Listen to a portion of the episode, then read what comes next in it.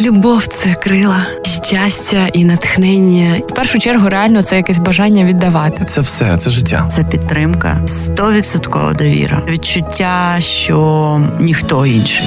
Зірковий проект до Дня Святого Валентина. Гештег кохання ексклюзивно щобудня на радіо Львівська хвиля. Усім привіт! Мене звати Євгенія Науменко. і Це черговий випуск унікального проекту до Дня Святого Валентина. Гештег кохання. Побачення, компліменти, захоплення, метелики в животі це прекрасно, але у легкого старту важка дистанція.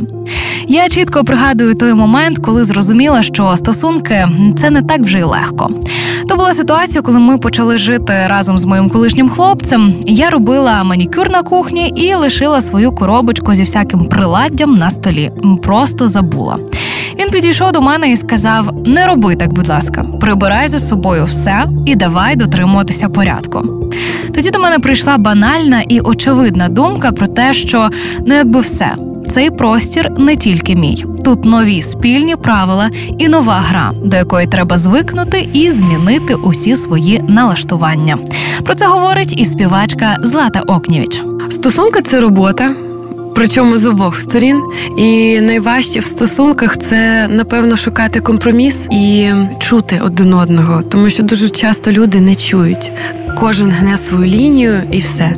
А стосунки це дует. У Джамали було безліч сценічних дуетів, але її найголовніший з чоловіком. В чому ж сама співачка вбачає найбільшу складність стосунків? Найважче е, слухати. Іноді бувають такі ситуації, коли ти приходиш додому. Ти втомлений, в тебе там за цілий день були різні люди, вони тебе потрохи зжирали і таке інше. Ти приходиш, і, наприклад, в цей момент е, інша емоція в чоловіка, в нього там щось добре сталося.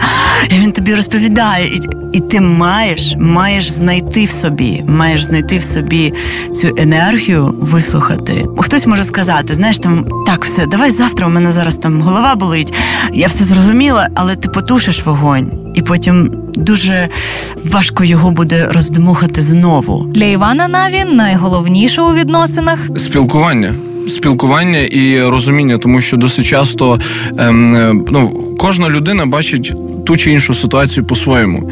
І я завжди говорю, що в стосунках завжди винуваті обоє. Просто хтось більше, хтось менше. Сядьте, поговоріть, бо зазвичай на емоціях можна дуже багато чого наговорити. Переможниця дев'ятого сезону вокального шоу Голос країни співачка Оксана Муха вважає егоїзм однією з найскладніших проблем у стосунках. Тут раптом в кожного вилазить його я, його хочу, не хочу, і е, дуже важко тоді сприймати мінуси, які тобі прям товчуть по голові. Так, тобто ти вже плюси так не можеш реагувати як колись, як ти засліплений.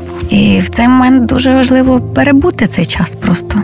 Тому що рано чи пізно люблячи цю людину, ти починаєш приймати її недоліки, і вони не стають недоліками, вони стають особливістю цієї людини. А от на думку Джері Гейл, егоїзм має бути, але такий здоровий і з обмеженнями. Тому що ніхто тебе, по-перше, не полюбить так сильно, як ти сам, в першу чергу, і ніхто не знатиме, як тебе любити, якщо ти не подаєш приклад, як тебе любити. Але при цьому всьому ну важливо не сконцентруватися на собі і от робити те, про що я говорила: віддавати, віддавати, віддавати. Ну а щоб віддавати позитивні емоції, треба вміти їх накопичувати від інших людей, подій і справ, які вас особисто надзвичайно захоплюють.